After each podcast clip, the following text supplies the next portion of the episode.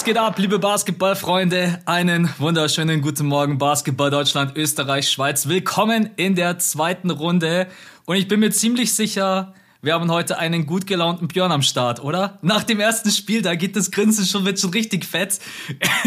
ja, die Bucks haben abgerissen, was soll ich sagen? Die Bucks haben das erste Spiel bei den Celtics geklaut, was mich natürlich mega happy macht. Also ja, klar. Ja, ich, bin, ich bin sehr zufrieden.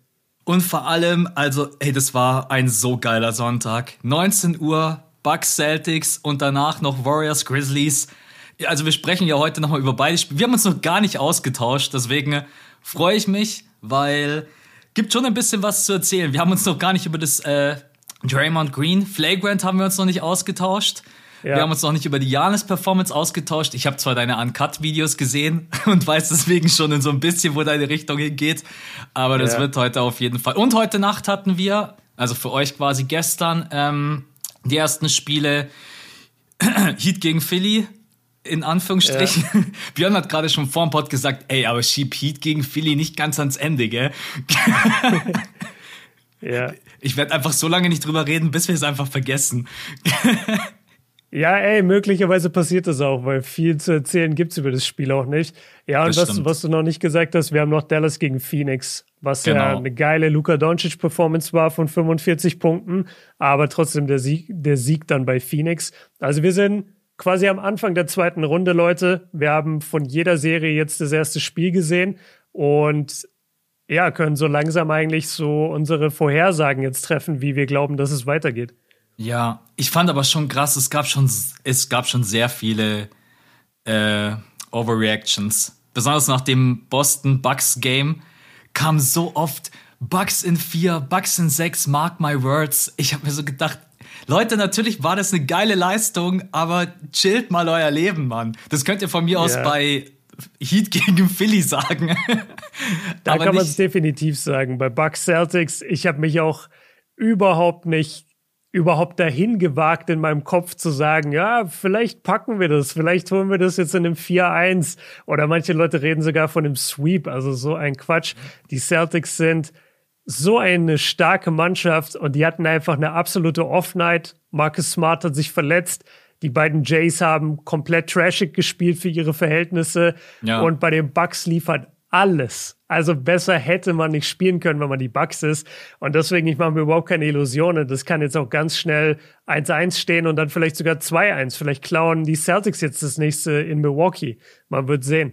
Wir starten jetzt rein mit der Starting Five und meine letzte Frage beschäftigt sich dann sowieso mit der Bucks Celtics Serie und dann können wir quasi nochmal über das Spiel sprechen. Okay. Ich glaube, das ist am optimalsten. Ne? So, jo. Starting Five könnt ihr auch natürlich gerne für euch selber beantworten. Ne? Jordan Poole hat jetzt erneut wieder bewiesen, wie unfassbar gut er ist. Wo siehst du gerade eben sein Ceiling? Ich gebe dir auch mal drei Kategorien, dann ist es für dich vielleicht ein bisschen einfacher. All-Star, All-NBA, das letzte wäre schon krass, MVP. Sie nee, ich sehe ihn als All-Star, weil ich glaube, dass er in seinem Playmaking einfach limitiert ist und für All-NBA müsste er auch Playmaking-Fähigkeiten haben. Und die hat er einfach nicht und das ist auch nicht seine Rolle. Und er hat einfach natürlich auch wahnsinnig Glück, dass er in diesem Warriors-System steckt und mit den uneigennützigsten Stars zusammenspielt, die die NBA je gesehen hat, abgesehen von Janis. Ich glaube, er profitiert da schon auch viel vom System. Ich will gar nicht von seinem Talent wegnehmen, aber wenn er jetzt beispielsweise gerade in Houston wäre, dann würden wir sicher nicht drüber reden, ob er irgendwann All-NBA spielen kann. Das stimmt wahrscheinlich, ja. Ja, ja. All-Star, denke ich, wird er halt sicher, weil er auch schon krass beliebt ist. Also, ja, auf jeden Fall, sehe ich, sehe ich total. Und äh, ich denke, da wird im nächsten Jahr wird schon einiges an Votes geben. Und deswegen All-Star, denke ich, packt er auf jeden Fall. Und All-NBA, ja, vielleicht jetzt nicht nächstes Jahr und nicht übernächstes Jahr, aber vielleicht mal irgendwann so in drei, vier, fünf Jahren, dass er vielleicht mal das dritte Team packt oder sowas. Das könnte ich mir wenn vor allen Dingen auch mal so ein paar andere Kandidaten dann weg sind, in Anführungsstrichen, wobei ich weiß nicht, wie lange Chris Paul noch Basketball spielt, der sieht gerade aus, als wenn er 28 wäre. Ja. Nee, Chris Paul ist mega. Der, der wird auf jeden Fall noch spielen. Steph wird noch spielen. Ja ist jetzt mittlerweile in der Konversation im Besten. Ja, Konkurrenz oder, oder ist, ist ja groß. dieses Jahr drin. Luca ist drin. Äh, Donovan Mitchell wird vielleicht noch ein bisschen besser spielen demnächst. Also du hast große Konkurrenz, gerade bei den Guards. Es gibt immer so viele gute Guards. Also ob Jordan Poole da als dritte Option von der Bank jemals reinrutscht, werden wir mal sehen. Okay. Ich bin auch bei dir All-Star und All-NBA, vielleicht mal in ein paar Jahren, aber aktuell sehe ich das noch nicht. Zweite Frage ist wieder ein bisschen off-NBA. Welchen An Anime hast du das, zuletzt äh, das letzte Mal gesehen? Puh. Intensiver jetzt, jetzt nicht nur eine Folge so. Intensiver sogar, boah. Ach so, doch, kann ich, kann ich einfach beantworten, auch wenn sich da immer die, die Leute so ein bisschen streiten, ob es wirklich ein Anime ist oder nicht, weil er nicht aus Japan kommt. Aber ähm, hier Avatar, der, der letzte, äh, wie sagt man, der, der last, Alter, bin ich jetzt dumm? Avatar. Ich habe keine Ahnung, ich bin bei Animes nicht so krass drinnen. Ich kenne bloß One Piece, Dragon Ball und so. Ich weiß, ich weiß, ich, ich verwechsel gerade im Kopf die ganze Zeit den englischen Titel und den deutschen Titel, deswegen sage ich immer so ein Hybrid. Ich sage jetzt einfach Avatar, der letzte Luftbändiger. Okay. Ich glaube, so heißt es auf Deutsch. Ich bin mir aber gerade nicht ganz sicher. Und das pumpe ich extrem, das ist mein Lieblingsanime und den gibt's auf Netflix auf Französisch. Und okay. ich muss ja immer mein Französisch verbessern und deswegen gucke ich dann immer auf Französisch. Ja, dann ist das natürlich optimal. Weißt du, wie ich auf die Frage gekommen bin? Ich war mhm. letztens mal wieder auf Twitter unterwegs wegen NBA Vote Champs und so weiter. Und mhm. dann sehe ich in den Trends One Piece. Dann denke ich ah. mir, hä? Und anscheinend muss es bei One Piece irgend so eine fette Saga gerade geben oder Folge, dass ich jetzt mhm. wieder angefangen habe, One Piece zu schauen, weil ich mir so denke, ja, ey, was? Und vor allen Dingen, jetzt darf ich mich nicht spoilern lassen, aber ich, das war echt krass. One Piece war da, glaube ich, unter den Top 3 Trends. Ich habe keine Ahnung, was da abgeht. Entweder Ruffy hat mittlerweile ein Kopfgeld von 10 Milliarden, äh, whatever, aber auf jeden Barry, Fall. Barry, oder? Ja, Barry, war, war genau. diese Einheit nicht Barry bei Ich denen, war mir gerade nicht so ganz sicher, deswegen wollte ich es nicht sagen. ja. Barry oder Barry oder sowas. Ja. Okay. Ähm, genau, das war die zweite Frage. Falls ihr vielleicht auch irgendwelche Tipps haben solltet, dann haut äh, gerne rüber. Anime-technisch habe ich momentan auch mal wieder ein bisschen Bock. Ähm, ja, da mal, ja, gibt so viel, was ich nicht gesehen habe. Dritte Frage. Stell dir jetzt mal vor, Harden fordert mit den aktuellen Leistungen einen Max-Contract. Was machst du als GM? Lässt du ihn ziehen oder bezahlst du ihm die Kohle? Äh, kannst du erst kurz die Vertragssituation erklären? Also sein Vertrag läuft jetzt einfach ganz Player normal Option. aus im er Sommer. Hat eine Player Option. Er hat eine Player Option, okay. Also er könnte jetzt auch im Sommer schon direkt verlängern. Okay, aber er kann auch einfach sagen, ich nehme die Player Option, genau, spiele jetzt noch ein gutes Jahr und empfehle mich damit zu, zu einem neuen Vertrag. Genau. Okay, aber wenn er jetzt im Sommer zu mir käme, sagen würde, er hätte gerne den Max, würde ich ihm, glaube ich, einfach knallhart sagen, nein. Mhm. Und ich glaube auch, dass das funktionieren würde, weil er hat einfach diese Leistungen nicht gezeigt. Und er zeigt sie ja selbst jetzt gerade nicht ohne Embiid. Die Heat, greife ich ein bisschen vor, spielen natürlich auch eine wahnsinnig eklige Defense gegen ihn. Ähnlich wie sie das gegen Trey Young gemacht haben in der ersten Runde. Darauf sind sie einfach super eingestellt. Aber James Harden hat mir in der letzten Saison nicht einmal bewiesen, dass er ein Max-Player ist. Weiter zur nächsten Frage. Wäre genau meine Antwort gewesen. Ich sehe auch okay. einfach, ich denke auch gerade, wenn wirklich jemand Harden den Max gibt, dann wäre es eine verdammt dumme Entscheidung. Weil jetzt Harden sich für vier Jahre ans Bein zu binden, ne? für ich weiß nicht, wie viel es dann pro Jahr sind. Ich glaube, im ersten Jahr wären es so 45, 47 Millionen. Ey, da, wovon also, sprechen wir? Ja, das, das ist, ist, das ist zu viel. Das ist einfach zu viel und ich, ja, mache mir ein bisschen Gedanken, auch um die Sixers, wenn es um dieses Thema geht. Deswegen habe ich die Frage einfach mal mit reingeworfen. Also Harden, auf, wir sprechen gleich noch über seine Leistung jetzt auch im ersten Spiel. Vierte Frage. Frag mich nicht, wie ich da drauf gekommen bin. Ähm, was hast du in deiner Schulzeit immer so in der Pause gemacht? Warst du mehr der Mensa-Typ? Warst du der, der mit deinen Freunden in die Turnhalle ist? Hast du einfach nur gegessen? Warst du der, der versucht hat, in diesen 20 Minuten Stoff zu lernen, weil du dir denkst, boah, jetzt kommt gleich eine Ex, also bei uns hier heißt mhm. es Ex-Stegreifaufgabe, bei euch Kurztest wahrscheinlich. Was warst du für ein Pausentyp? Ja, kann ich Jetzt dir kommt sagen. Der, ich war nie in der Schule Typ bei. ja, bestimmt. Also, nee. Aber ich war in den ersten zwei, drei Jahren war ich auf jeden Fall der wir spielen Fangen oder Verstecken Typ. Mhm. So fünfte bis sechste, siebte Klasse. Das war auf jeden Fall voll unser Ding. Und dann fing es an, das war das bei euch auch so. Wir, wir hatten so eine riesen Pausenhalle. Ja. Und da gab es so verschiedene Sitzmöglichkeiten und da hatte so jede Klasse und jede Stufe hatte so einen bestimmten Spot, okay. wo, man, wo man immer saß. Und da saß dann meine Klasse und da würde ich sagen, war so 50-50, dass ich da mit denen saß oder dass ich mit meinen zwei äh, oder mit meinem besten Freund eigentlich immer einfach so ein bisschen durch die Schulhalle gelaufen bin, mhm. mit ein paar Leuten geredet habe, weil durchs, ich war ja auf einer Sportschule und da hatte ich ähm, dann auch immer Training mit, mit Leuten, die halt in der Realschule waren, in der Hauptschule. Und äh, wir waren aber alle in dem gleichen Schulgebäude. Und die saßen dann halt nicht bei uns, aber wir sind dann trotzdem rumgelaufen. Wir waren halt mit jedem befreundet. Ähm, er war Leichtathlet, ich war Basketballer. Er hatte seine Leichtathletikfreunde in jeder Klasse, ich meine Basketballfreunde. Und, und deswegen waren wir immer so ein bisschen unterwegs.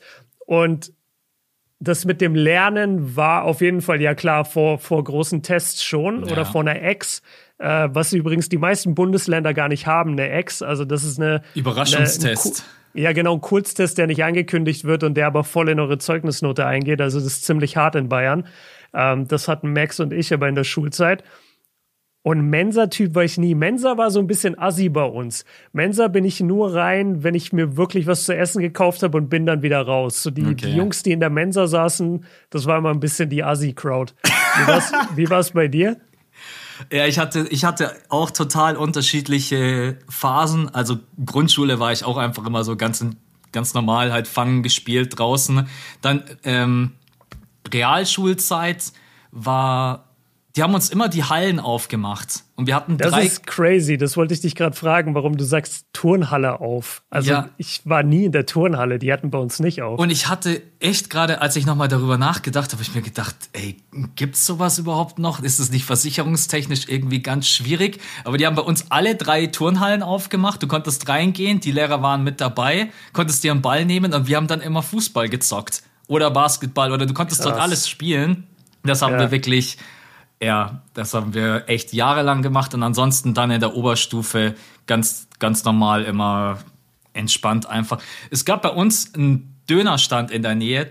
Fünf mhm. Minuten hast du dahin gebraucht. Wenn es ja. super koordiniert war, hingelaufen, Döner gekauft, auf dem Rückweg gegessen, gegessen ja. und dann warst du wieder zurück. Ja. Und dann hat jeder nach Döner in der Klasse gestunken. ja, das ja, ist, ich erinnere mich. Und wenn du es nicht rechtzeitig geschafft hast, dann hast du dir die letzten Stücke Döner so reingedrückt, weil ja die ja. Stunde dann wieder weiterging. Ja, genau, deswegen relativ, äh, relativ normal und unspektakulär. Hast du immer was zu essen gekauft oder warst du jemand, der eher was mitgenommen hat in die Schule?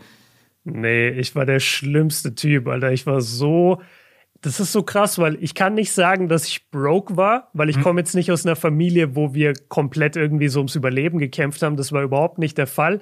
Aber meine Eltern haben einfach so eine, so eine Politik bei uns zu Hause gehabt, dass wir kein Geld bekommen haben. Okay, also ja. wir hatten kein Taschengeld in dem Sinne. Und mhm. wenn ich, wenn ich meiner Mom gefragt habe, so, ey, ich würde mir heute gerne was in der Schule kaufen, hat sie gesagt, hier ist ein Brot, mach dir was. Ja. Das war, das war einfach nicht unser, unser Film zu Hause. Und es hat auch erst so angefangen, vielleicht so ab der elften Klasse, mhm. wurde dann, ich weiß, ich weiß auch nicht woher, vielleicht hat sich dann ein bisschen geändert, glaube ich, bei uns zu Hause. Aber dann hatte ich immer mal so zwei, drei Euro dabei und dann habe ich mir meistens beim Bäcker ein, zwei Käsestangen gekauft. Ja, der Klassiker Käsestangen oder so diese länglichen Pizzadinger, die man auch. Ja, äh, bei, bei Ditch. Ja, genau, diese, richtig. Ja.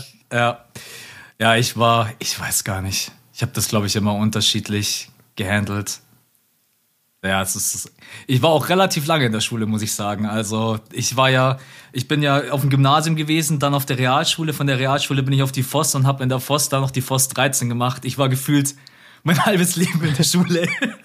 Voss gibt es übrigens auch nicht überall. Fachoberschule, äh, echt? Ja, das ist okay. all, ich habe auch immer gedacht, so jeder macht das Gleiche und dann kam ich nach NRW und nach Baden-Württemberg und überall ist anders. Okay. Aber für, für euch in Kurzform, Max hat einfach sein Abi nachgemacht. Genau, weil ja, ich im Gymnasium einfach faul war und hatte andere Dinge im Kopf. Lass mal, lass mal weitermachen, weil yes. die Leute denken sich, Alter, ich bin im Playoff-Podcast und die reden hier über ihre Pause. Jetzt kommen wir zu den Playoffs und zwar letzte okay. Frage. Janis Backboard, Eliup Dank. Beschreib mhm. ihn mit einem Wort oder von mir aus auch deine Reaktion in diesem Moment. Ich musste an dich denken, als ich es gesehen habe und mir gedacht, okay, ich will gerade nicht wissen, wie es bei dir abging. Ja, also so krass war es nicht für mich, weil ich habe das schon einfach gesehen von ihm und ich kenne das auch schon von LeBron, der hat das ja auch ein paar Mal in den Finals gemacht. Für mich war das einfach so das Statement dieses Spiels, wo ich gemerkt habe, okay, keine Chance heute für die Celtics. Mhm. Also wenn er so ein Ding halt auspackt, dann weißt du, da geht heute nichts mehr für die andere Mannschaft. Und du hast es auch in Grant Williams Gesicht danach gesehen. Der hat richtig so, der hat richtig so einen Blick gehabt von, ja, okay, fuck, was soll ich denn dagegen machen? Mhm. Weißt du, ich bin eh schon undersized. Ich versuche hier irgendwie gegen diesen Typ zu bestehen und der wirft das Ding ans Backboard. Und das war eigentlich meine Reaktion so, okay, pure Dominanz. Die Celtics gewinnen das Ding, äh, die, die Bucks gewinnen das heute. Hab das dann abgefilmt hab dann gewartet, das zu posten, bis wir wirklich gewonnen haben, hab's dann gepostet, hab geschrieben 1-0. Ähm, und ja, man, also um, um das jetzt als Überleitung für das, für das Bucks Celtics Ding zu nehmen, ich bin wahnsinnig zufrieden natürlich. Also die Bucks kamen, ich glaube, in den ersten fünf Minuten hatten sie ziemlich Probleme noch im Spiel. Da hatten sie einen Turnover nach dem anderen und ja. kamen gar nicht rein. Die ersten und Minuten waren von den Celtics richtig gut. Das vergisst man ja. total. Viele Turnover provoziert, haben halt überhaupt nichts draus gemacht. Ja, außer, außer der ein oder andere Al Horford-Dreier. Also ja. Horford ist auch fast der Spieler, vor dem ich am meisten Angst habe in der Serie, weil ich weiß, Tatum und Brown werden irgendwie ihre Punkte machen. Und du bist ja immer dran gewöhnt, dass die Stars ihre Punkte machen. Aber die Typen, die dir echt das Genick brechen, das sind so die Al Horfords, die dann in einer Nacht vier von fünf schießen oder so mhm. von der Dreierlinie. Deshalb, als Al Horford anfing heiß zu laufen, hatte ich ein bisschen Panik. Aber die, die Bugs kamen dann rein und ich nehme das jetzt gleich mal vorweg was Janis wirklich unterscheidet von Kevin Durant und was ihn möglicherweise mittlerweile echt zum besten Spieler der Welt macht, ist, wie gut er mit dieser aggressiven Celtics Defense umgegangen ist. Weil er hat daraus einfach die besten Pässe gespielt. Er hat wirklich Pässe gespielt quer übers Feld, wo er nicht mal richtig hingeguckt hat. Und die kamen an perfekt auf die Shooter und die Shooter haben halt die Dreier verwandelt. Das gehört noch dazu. Aber das Playmaking von Janis war für mich der ausschlaggebende Grund, warum die Bucks gewonnen haben. Das und die Defense-Leistung als Mannschaft. Und das habe ich davor gepredigt und werde ich auch weiterhin predigen. Die Bucks sind nicht die Brooklyn Nets die sind nicht diese kleinen Guards mhm. und diese schlanken Kevin Durants, die du wegpushen kannst, wo du willst. Die Bucks sind legit, die Bucks sind richtige Monster auf fast, ja, auf fast jeder Position und die drücken die Celtics einfach genauso weg. Und da können die Celtics nicht ihren Bullyball spielen, ihren, ihren körperlichen Basketball und dadurch haben die Celtics einfach einen wichtigen Vorteil nicht mehr und der wurde von den Bucks halt weggenommen und deswegen sehe ich gerade auf jeden Fall einen Vorteil für die Bucks, ja. Und war sehr zufrieden mit dem Spiel den Punkt, den du gerade angesprochen hast, das habe ich auch vorher nochmal nachgeschaut bei ESPN. Die hatten insgesamt nur zehn verwandelte Zweier, wenn ich mich jetzt nicht täusche. Die, die Celtics, Celtics, Ja, seit die, ja, seit die ja. Shotclock eingeführt wurde, der niedrigste Wert. Dafür haben sie halt insgesamt 50 Dreier genommen. Ey, 50. 50.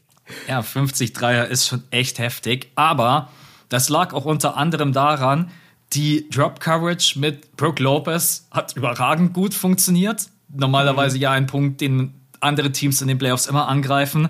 Du hast jetzt gerade das Playmaking von Janis angesprochen. Ich will nochmal sagen, hey, Janis ist so ein krasser Verteidiger. Janis ja. ist so ein Biest. Also was der wirklich Janis ist vielleicht der flexibelste Defender, den wir in der Liga haben, der dann auch Drop Coverage spielt, der dann mal Rim Protector ist, der dann am Perimeter verteidigt, der dann an der Seite von Brook Lopez der Help Defender ist. Janis ist einfach dieses Two-Way-Beast und das unterscheidet ihn für mich auch gerade von ganz vielen anderen Stars. Kevin Durant, mhm. der zum Beispiel auch defensiv, der war natürlich offensiv fast gefühlt abgemeldet und hatte eine katastrophale Serie, aber wir haben Durant auch schon defensiv viel besser gesehen. Und Janis mhm. ist da einfach gerade auf einem anderen Level. Und jetzt hat Janis bloß 9 von 25 aus dem Feld geworfen. Also, ja. da geht Das ist auf, das Schöne, da geht sogar noch was. Da geht auf, da geht was bei den Bucks und da geht auch noch was bei den Celtics. Deswegen tue ich mir mit diesem ersten Spiel schwer, das schon so richtig einzuordnen, weil wer mir auch super gefallen hat, Holiday. Du weißt, ich habe ja mhm. in der Analyse gesagt, weiß nicht, am, genau am Sonntag bei Patreon haben wir gestreamt. Da habe ich dann gesagt, ich weiß nicht, ob Holiday dem Spiel offensiv so den Stempel aufdrücken kann. Ja. Ja, er kommt rein, gönnt sich erstmal zwei, drei. Ich denke mir so, immer wenn ich den kritisiere, muss er voll ausrasten, ne? Er hatte dann zwar letztendlich bloß 8 von 20, aber trotzdem 25 Punkte. Ähm, und ein Punkt, den du auch am Sonntag angesprochen hast, man hat wieder gemerkt, wie doch relativ klein die Celtics sind gegen Janis, gegen Brook Lopez, gegen Bobby ja. Portis. Man hat sich relativ schwer getan, das Rebound-Duell für sich zu entscheiden, beziehungsweise man hat das sogar relativ klar verloren mit 54 zu 48. Auch das finde ich ein entscheidender Faktor in diesem ersten Spiel. Ja, unterm Korb ist es halt richtig krass, weil du denkst an die Celtics und du siehst Tatum vor dir und Brown und Smart und die sind groß. Smart ist jetzt nicht der größte, aber der ist bullig. Die Leute, die von der Bank reinkommen, sind entweder bullig oder relativ groß. Und nochmal gegen Brooklyn sah das halt stark aus. Und unterm Korb gegen Brooklyn, wer stand denn da? Kevin Durant und äh, Claxton die meiste ja. Zeit. Natürlich siehst du da mit Al Horford, mit Tice, mit Robert Williams auch noch vergleichbar irgendwie aus. Aber so gegen richtige Vierer und Fünfer, wie sie eben die Bucks haben oder wie sie auch die Sixers eigentlich hätten, wenn im Beach spielen würde, da ist es dann schon immer ein bisschen schwierig für die, für die Celtics und sie haben es eigentlich ganz gut verteidigt gegen Janis. Also Janis hat sich relativ schwer getan, vor allem in der ersten Halbzeit mit seinen Abschlüssen. Mhm. Da hat mir äh, Robert Williams vor allem immer sehr gut gefallen. Ähm, aber es reicht halt nicht, weil sie sind einfach nicht groß genug, Lopez und Janis zu halten. Und das Geile ist bei Lopez, Lopez ist halt 2,16 Meter und kann aber auch rausgehen an die Dreierlinie und, den, und, den, und das Feld einfach breit machen und Janis eins gegen eins agieren lassen und dann ist da keine Helpside. Und das ja. habe ich auch vor der Serie gesagt, eins gegen eins, egal ob du El Horford bist oder nicht, du wirst Janis dann nicht halten. Also in diesem ersten Spiel lief wirklich für uns halt alles perfekt. Aber wie du schon gesagt hast, bei den Celtics kann ja auch so viel besser laufen. Also Nummer eins, die Marke Smart Verletzung oder ja. Verletzungen. Sah auf Ey. jeden Fall zwischenzeitlich nicht gut aus. Dachtest du auch, der hat sich die Schulter ausgekugelt? Hat als so der ausgesehen. ist? Ja, ich habe ja, ne? ja, hab auch gedacht, ich habe irgendwie so gesehen, wie jetzt mit die Schulter so einmal kurz raus und wieder rein, aber ja. das war alles dann selbst in der Zeitlupe nicht richtig zu erkennen, aber sah auf jeden Fall nicht so gut aus.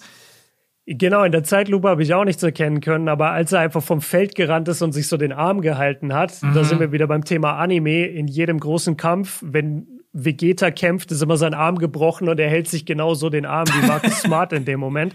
Dann kommt die magische Bohne. Dann kommt die magische Bohne. Die hat er scheinbar bekommen, weil er kam zwei Minuten oder zehn Minuten später wieder aufs Feld und alles ging wieder. Ähm, aber guck mal, wenn die meisten Leute das jetzt hören, also bei Patreon könnt ihr es immer am gleichen Tag hören, also am Dienstag, aber hier jetzt die meisten werden es gerade um, äh, am Mittwoch hören auf, auf Spotify und da ist jetzt Spiel 2 auch schon gespielt. Das haben wir jetzt natürlich noch nicht gesehen, weil das heute Nacht für uns stattfindet. Im ersten Spiel, ich glaube, man kann es so sagen, bei den Bucks lief alles perfekt und bei den Celtics lief so viel falsch, wie eigentlich nur geht. Und da, das liegt vor allem an dieser desaströsen Dreierquote.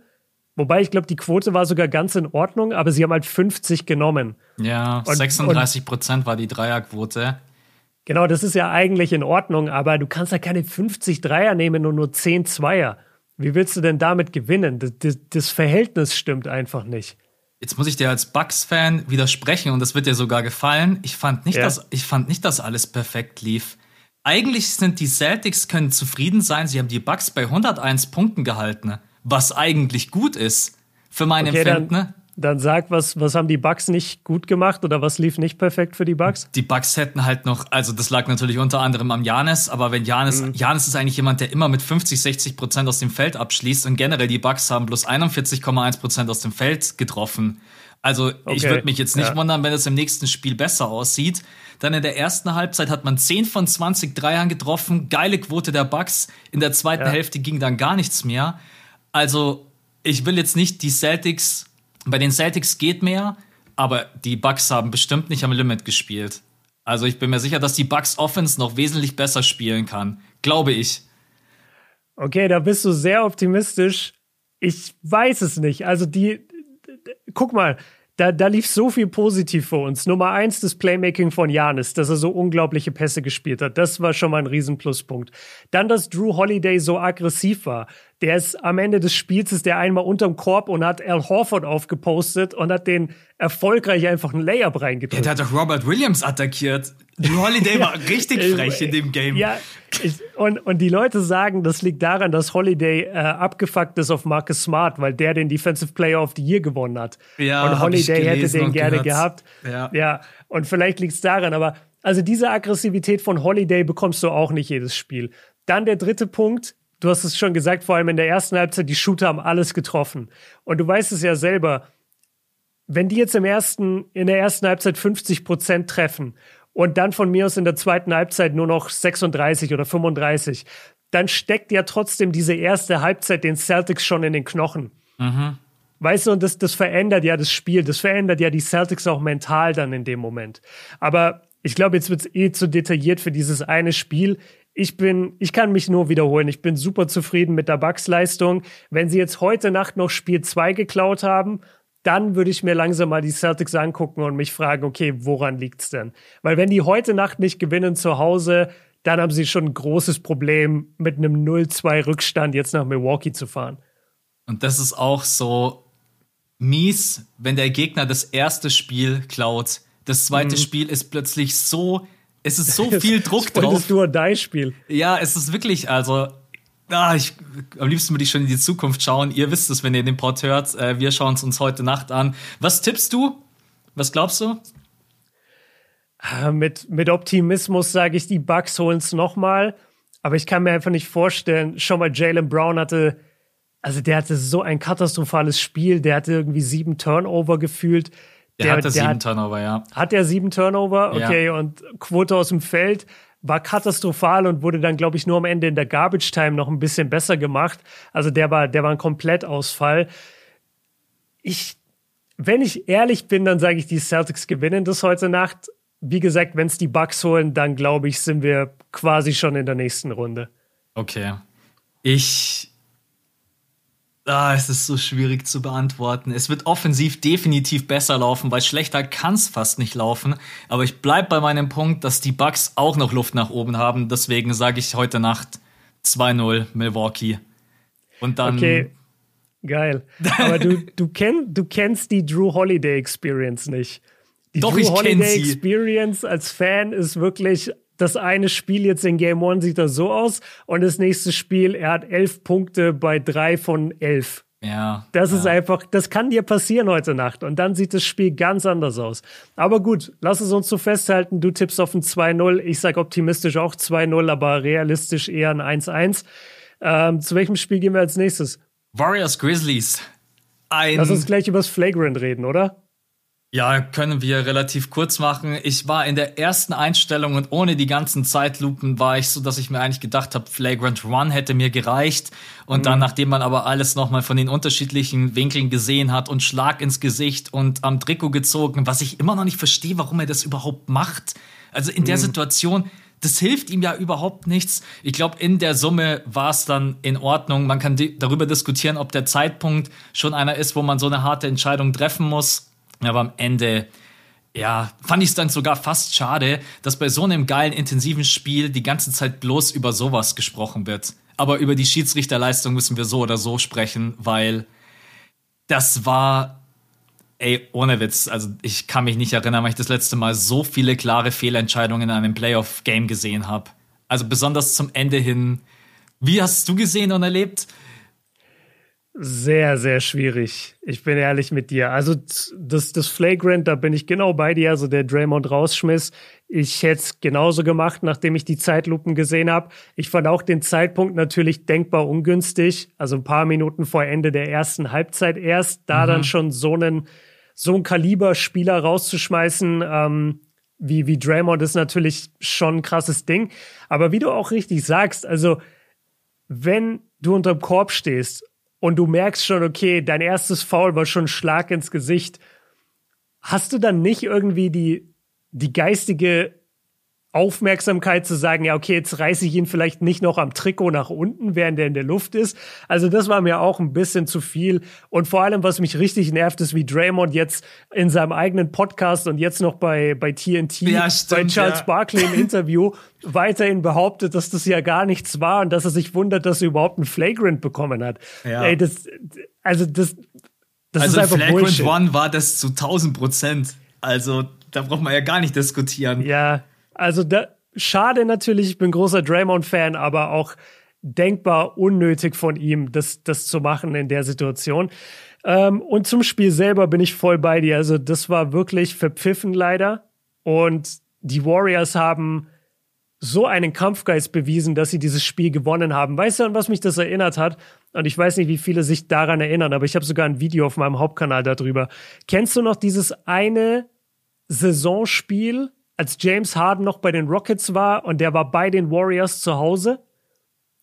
Meinst du das mit dem Overtime-Dreier, den er geballert hat, oder welches? Genau, mit, doch, doch, doch, mit, mit seinem Game-Winner. Ja, wo, ja. Wo, wo Kevin Durant ein paar Possessions zuvor drei Schritte im Ausläuft ja, und, den ja. Ball, und den Ball in Anführungszeichen noch rettet und die Refs pfeifen das nicht. Das Einer der schlimmsten Calls aller Zeiten. Oder Non-Calls. Ja, die, dieses Spiel war sowas von verpfiffen damals gegen die Rockets und die Rockets haben es trotzdem noch gewonnen mit dem James Harden Game Winner. Und genauso war dieses Spiel für mich verpfiffen gegen die Warriors und die Warriors haben es aber irgendwie noch gewonnen. Und ich bin richtig froh, dass sie es gewonnen haben, weil sonst hätten wir da, glaube ich, ich will jetzt nicht sagen, einen Skandal an der Hand, aber das war schon sehr eindeutig, was da passiert, oder? Ja, ja. Also ich bin normalerweise jemand, ich versuche sowas ich auch. immer beiseite zu schieben und zu sagen, ja, okay, war jetzt nicht der beste Abend, aber ja. ey, da waren ein paar Entscheidungen dabei. Ich weiß immer noch nicht, warum es bei dieser einen Possession Jump Ball gibt, wo es ganz klar Warriors Ball war. Das ja. rafft niemand außer die Grizzlies und die Refs.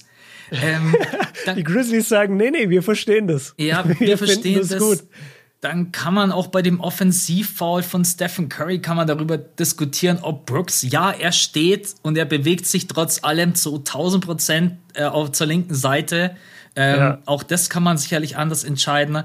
Also da waren, da waren das eine Ding an Kevon Looney, äh, wo die am Boden liegen. Weiß gar was wurde da gepfiffen? Auch Jumpball, glaube ich. Dann der Jumpball. Das weiß ich nicht, aber, aber voll oft auch faul. Ja. Also zwei Spieler ringen so um den Ball und das ist normalerweise dann immer ein Jump Ball und plötzlich wird das aber zweimal als Foul gegen die Warriors gepfiffen. Ja. Ähm, in, Im ersten Viertel hatten Steph und Clay beide schon jeweils zwei Fouls. Also das war, das war sehr wild. Es, es hätte nur noch gefehlt, dass sie ganz am Ende bei dem Layup von äh, Ja Morant wenn sie da einen Foul gegen Clay gepfiffen hätten, stell Boah, dir mal vor. Ja. Aber das war auch, das war auch eine krasse Geschichte. Clay, der diese beiden Freiwürfe daneben haut. Ja. Ich habe mir eigentlich gedacht, egal wem du jetzt den Ball gibst, er wird gefoult. Poole war, glaube ich, auf dem Feld, Curry war auf dem Feld, Clay war auf dem Feld. Hab mir gedacht, die machen zu 100% beide Freiwürfe rein. Dann führen sie mit drei. Und dann ballert Clay wirklich beide daneben. Aber hat am Ende dann Gott sei Dank in der Defense äh, das letzte Wort gehabt. Und das war, boah, von der Intensität her war das Spiel schon richtig krass. Also selten mal ja. so ein Spiel erlebt, wo es weil auch eben diese ganzen Fehlentscheidungen, dann dreht plötzlich Jaron Jackson Jr. am Rad, wo man sich so denkt, ey, was zur Hölle geht bei dir eigentlich gerade ab? Das ja. war schon äh, 33 Punkte, 10 von 18, 6 von 9. Ich habe kurzzeitig gedacht, okay, jetzt, jetzt kann er wie Stephen Curry jeden Dreier nehmen und am Ende steht der bei 12 von 16 oder so von der Dreierlinie. Also das war schon wie ab. Nee, das, also meine Frage wäre jetzt gewesen, nachdem wir so ein bisschen über das Spiel geredet haben, ändert das für dich jetzt irgendwas an deiner Vorhersage für die Serie? Glaubst du, die Grizzlies haben jetzt eine größere Chance auf den Sieg? Glaubst du, sie haben eine kleinere Chance? Und was bedeutet das, dass die Warriors jetzt dieses erste Spiel auswärts klauen konnten? Ja, mein Tipp war ja 4-1 und bei dem bleibe ich. Also ich denke, ähm, ich weiß nicht, ob sie das nächste Spiel jetzt auch gewinnen können, aber ich habe zu dir auch am Sonntag gesagt, mich würde es nicht wundern, wenn es nach den ersten beiden Spielen 0-2 steht und mhm. dann fährst du nach äh, San Francisco und dann. Nee. Ich denke, dieses erste Spiel hätten die Grizzlies gewinnen müssen, damit die Serie einigermaßen spannend bleibt. Jetzt haben halt die Warriors schon vom ersten Moment an dieses erste Spiel gestealt selbst wenn du das zweite jetzt verlierst, fährst du nach Hause, gewinnst deine beiden Heimspiele, steht 3-1. Also, um deine Frage zu beantworten, nee, das hat den Grizzlies jetzt bestimmt nicht geholfen, dass sie dieses erste Spiel gewonnen haben. Und ich muss auch echt ein paar Spieler kritisieren. Also, Dylan Brooks war an dem Abend ganz komische Würfe und da meine ich jetzt nicht nur die Shot Selection, sondern so auch wieder die Würfe abgeklappt hat. Ich weiß nicht, was das, also von der. Max richtiger Shooting Coach. Nee, also wirklich, ohne, ich hab, wir haben sogar zwei, drei Leute geschrieben, ne? Also das war richtig komisch. Desmond Bain hatte auch plus drei von zehn. Äh, natürlich bitter, Steven Adams war nicht mit dabei. Du hast gesagt zu Recht, dass man bei ihm natürlich die Minuten vielleicht ein bisschen anders aufteilen muss, weil er halt langsam ist, aber man, du darfst einfach nicht das offensive Brett gegen die Warriors verlieren. Und du kannst dir nicht von den. Haben sie äh, auch nicht. Sie haben 16-16 offensiv die Rebounds. Okay, dann ausgeglichen. Ja. Aber ja. selbst das darf dir nicht Aber passieren. Aber die Warriors waren ohne einen Big. Ja. Die Warriors in ihrer finalen Lineup war Andrew Wiggins der Fünfer. Absolut. Und ich glaube auch, wenn ich mich nicht täusche, dass die Warriors in der Paint mehr Punkte gemacht haben. Das war auf jeden Fall. Ja, so, 56, ja. 44, genau. Ich habe es gerade nochmal ja. schnell aufgerufen. Ähm, ja, war, war ein geiles Spiel, war ein intensives Spiel. Wenn Dylan Brooks und Desmond Bain einen normalen Abend erwischen, dann gewinnen die Grizzlies dieses Game auf jeden Fall, weil Jaron Jackson Jr. mit 33, John Morant mit 34, von der Bench mit Brandon Clark 12, Melton mit 14. Also das war eigentlich alles in Ordnung. Bloß die beiden haben an dem Abend einfach auch defensiv, haben den Ball nicht gut verteilt. Ja, ist blöd gelaufen. Hast du mitbekommen, dass Ja wirklich so ein starkes Spiel hatte? Weil der hatte 34 und 10 und 9 Rebounds, also fast ein Triple-Double. Mhm. Und das gegen die Warriors bei eigentlich okayen Quoten auch. Also ich habe das ehrlich gesagt nicht so auf dem Schirm gehabt, bis ich mir dann am Ende den, den Boxscore angeguckt habe. Was machen wir überhaupt mit Ja? Was ist, was ist Ja mittlerweile für eine, für eine Liga-Superstar oder Star oder weil ich kann ihn schwer greifen, weil er gegen die Timberwolves irgendwie so, so unbeständig war. Mhm. Und ich mhm. finde, gerade in so einer Serie wie gegen die Timberwolves, der hätte er voll dominieren müssen, als erfahrenerer Guard und All-Star-Guard und All-NBA-Guard sogar dieses Jahr. Aber der hat er überhaupt nicht gut gespielt. Also wirklich nicht gut. Und jetzt in diesem Spiel packt er dir fast ein 30-Punkte-Triple-Double aus gegen Steph Curry und die Warriors. Wie, wie siehst du ja, Ja gerade? Er ist halt direkt reingestartet mit einem Flammenwerfer, zwei, ja, drei, ja. zwei, zwei Dreier, Dreier dann ein Up and Under Layup. Da würde ich mir die Beine brechen, wenn ich das probieren würde. Denn die acht, ersten acht Punkte kamen halt direkt von ihm. Ähm, was bei Jar immer auffällig ist, Jar hat immer seine Phasen, in denen er voll da ist. Und dann hat er Phasen, in denen er auf dem Feld steht und du siehst von ihm gar nichts. Ich weiß mhm. nicht, ob das an ihm selber liegt oder ob das auch daran liegt, dass er in den Momenten vielleicht nicht den Ball so oft bekommt. Ähm, aber ich weiß auf jeden Fall, was du meinst. Ja Morant hat echt seine Momente, wo man sich so denkt, wo ist eigentlich Ja? Und dann gibt es wieder so vier, fünf Minuten, da ist er komplett im Attack-Mode. Also ich fand, er hat generell ein gutes Spiel absolviert. Ähm, hat natürlich in der Entscheidungsfindung den ein oder anderen Fehler gemacht, aber der Kerl ist einfach noch so mega jung. Ich, manche Leute setzen da auch gerade schon Maßstäbe an, die vielleicht nicht gerechtfertigt sind. Also Ja Morant ist jetzt in seinem dritten Jahr. Drittes Jahr drittes, ist jetzt. Drittes Jahr und ist 22 und ein paar Tage.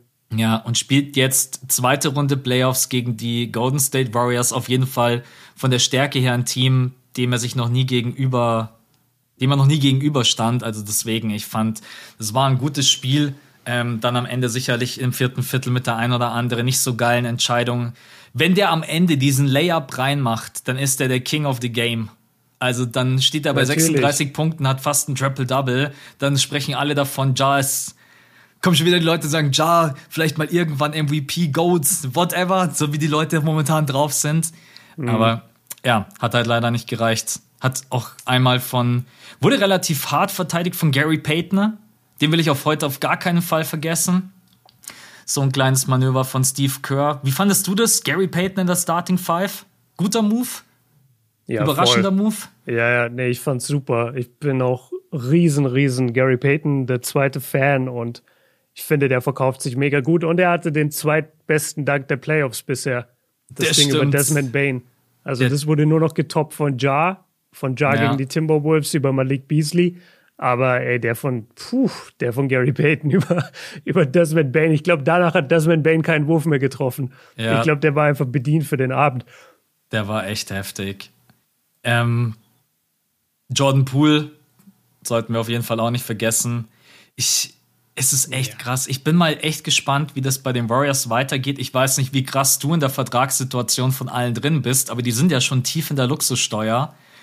Und Jordan Poole kann, glaube ich, nächstes Jahr seine Vertragsverlängerung unterschreiben. Und dann mhm. wird dieser Kader irgendwann so teuer. Wiggins, sein Vertrag läuft jetzt dann aus. Da bin ich mal gespannt, wie es bei dem weitergeht. Den sein Vertrag geht jetzt nur noch 22, 23. Und ja. du musst Jordan Poole, wenn der so weiterspielt, ja, keine Ahnung, du bist. Ja, sag, sag noch nicht den Max. Nee, nee, Komm. nee, ich sag nicht Max, aber ich gehe schon so auf jeden Fall in die Richtung 100. Äh, warte mal, der ist ja. Nee, die können ihm ja sogar, glaube ich, fünf Jahre anbieten. Ne? Also über 100 Millionen werden es auf jeden Fall sein. Und da bin ich ja, mal gespannt, wie die. Ich, ich bin auch. Glaubst du, dass Draymond und Clay, wenn ihre Verträge auslaufen, dass die beiden bereit sind, auf Geld zu verzichten in den nächsten Verträgen? Ah, sehr, sehr schwierig. Also, ey, Clay könnte ruhig auf Kohle verzichten, weil der hat zwei Jahre lang nicht gespielt und hat trotzdem 40. jedes Jahr seine. Fast 40, kassiert. ne? Ja, ich glaube 40, ja, ja. 40 im Jahr kassiert, also der könnte safe auf Geld verzichten. Es ist immer schwer, du kannst nicht so wirklich in die Spieler reingucken. Ich würde mir natürlich wünschen, dass die Warriors Franchise und das Vorbild Steph Curry so prägnant ist und da so jeder für den nächsten mitspielt und arbeitet, dass die sich sagen, ey komm, wir verzichten lieber ein bisschen auf Geld, dafür haben wir aber einen geilen Kader. Auf der anderen Seite, das sind ja doch Jungs, die haben schon alles erreicht. Ja. Und wenn, wenn Draymond jetzt sagt, ey, wenn ich zu, wo, wohin geht er natürlich, natürlich nach New York, wenn er bei den Knicks unterschreibt und die Knicks geben ihm halt äh, einen Riesenvertrag, den die Warriors überhaupt nicht matchen können, sagt Draymond dann nein. Ich weiß es nicht. Ich kann nicht in ihn reinschauen, aber man würde sich natürlich wünschen, so wie die bisher zusammengespielt haben und wie das ganze Warriors-System entstanden ist, dass die sagen, ja, komm klar, wir verzichten ein bisschen auf Geld. So wie Dirk Nowitzki früher, so wie, ähm, ich glaube auch Tim Duncan, Tony Parker, Ginobili haben, glaube ich, auch auf Kohle verzichtet. Ich weiß, bei Dirk weiß ich es zu 100 Prozent, bei den drei bin ich gerade nicht im Bilde, ob die mal auf Kohle verzichtet haben, das Spurs-Trio. Aber kann also durchaus falls sein. Nicht, falls nicht, dann muss man noch mehr den Hut ziehen vor den äh, Spurs als Franchise, weil drei solche Topstars zu haben, die adäquat zu bezahlen und dann jedes Mal noch ein Championship-Roster drumherum aufzubauen, also da gehört echt eine Menge dazu. Ja, absolut. Ja, Draymond. Bei Draymond könnte ich mir halt auch vorstellen, der sagt, hey Leute, was will ich mit eurem Vertrag? Da kriege ich ja bei der TNT-Crew mehr Kohle. ja, das ist eh eine geile Entwicklung gerade mit den Medien. Ey, Draymond macht was auf dem Feld, hat dann einen eigenen Podcast, wo er drüber redet und geht dann noch zu TNT und, und redet da wie mit seinen Homies. Und ja. das ist irgendwie so eine geile Entwicklung. Ich feiere das total. Manche Leute sagen auch, das ist zu viel. Also die Spieler haben heutzutage zu viel Plattform, aber ich finde genau das Gegenteil. Ich liebe das, dass die alle Podcasts haben. Ich wäre als so 15, 16, 17-Jähriger, als meine NBA-Sucht so richtig gestartet hat, ey, ich, ich wäre gestorben für einen Kobe-Podcast. Ja, Stell dir mal vor, stimmt. der spielt Game 7 gegen die Celtics und danach setzt er sich in seinen Podcast und redet drüber eine Stunde. Ey, Was wäre das, das denn fett. für, ey, also ich liebe das und äh, aber er, ist trotzdem, er liegt trotzdem falsch. Es war 100% ein Flagrant 2. Ich warte nur irgendwann darauf, dass Draymond nach dem Spiel Stephen Curry und Clay Thompson die Fragen stellt, weil er sich dann schnell in seinen Anzug schmeißt. Ja. Und ich habe darauf gewartet, dass er die Podcast-Folge aus der Umkleide aufnimmt. Weil er musste ja die ganze zweite Halbzeit da warten. Ja, hätte mich stimmt. nicht gewundert, wenn er da schon die Folge aufgenommen hätte. Machen wir da auch noch schnell einen Tipp. Was denkst du? Jetzt zweites Spiel heute äh, Nacht, Game Warriors, two. Grizzlies. Ja, ich bin weiterhin bei den Warriors. Also die Grizzlies, schau mal, die, die hatten Jaron Jackson Jr. auf dem Feld und, äh, wie heißt mein Man, Brandon Clark. Und die haben es trotzdem nicht mal geschafft, dieses kleine Warriors-Team dazu out-rebounden mhm. oder mehr Punkte in the Paint zu machen. Und ich glaube einfach, dass die Grizzlies insgesamt diese Scoring-Power nicht matchen können in den, ja. in den nächsten Spielen. Ähm, ich gehe mit den Warriors. Wenn die Grizzlies eins gewinnen, ey, cool, gut für sie, gut für die Franchise. Wäre schön für die Spannung Weil wenn es ja. da 2-0 steht, ist komplett durch. Für mich ist die Serie dann wirklich gelaufen. Ja, aber ich bin auch nicht in die Serie rein und dachte mir, oh, das wird eine spannende Serie. Ja, ich glaube, dass Jaron Jackson Jr. keine 33 Punkte macht. Jetzt im zweiten Spiel, besonders ja. wenn Draymond wieder mit dabei ist. Vor allem und wird er auch wieder Foul Trouble haben. Das war das erste Spiel, was ich von dem gesehen habe, wo er mal nicht in Foul Trouble war. Das stimmt, ja. Und ich bin mir ziemlich sicher, dass irgendjemand den Refs schon mitgegeben hat, ey, das war, an der, das war an der Grenze zu, es war ein bisschen auffällig oder keine Ahnung, was euch da geritten hat. Auf jeden Fall schaut euch das nochmal an. Und im nächsten Spiel wäre es geil, wenn danach nicht irgendwie äh, auf ESPN und Co. ein Artikel mit zehn Fehlentscheidungen steht. Also mhm. deswegen, ja, ich glaube auch 2-0. Okay. Ey, krass, wir sind schon bei, okay, 45 Minuten, ne? Ähm, ich weiß, dass deine Taktik ist, dass du die Sixers ans Ende schiebst und dann haben wir nur fünf Minuten. Nee, wir Aber sprechen wir jetzt über Philly.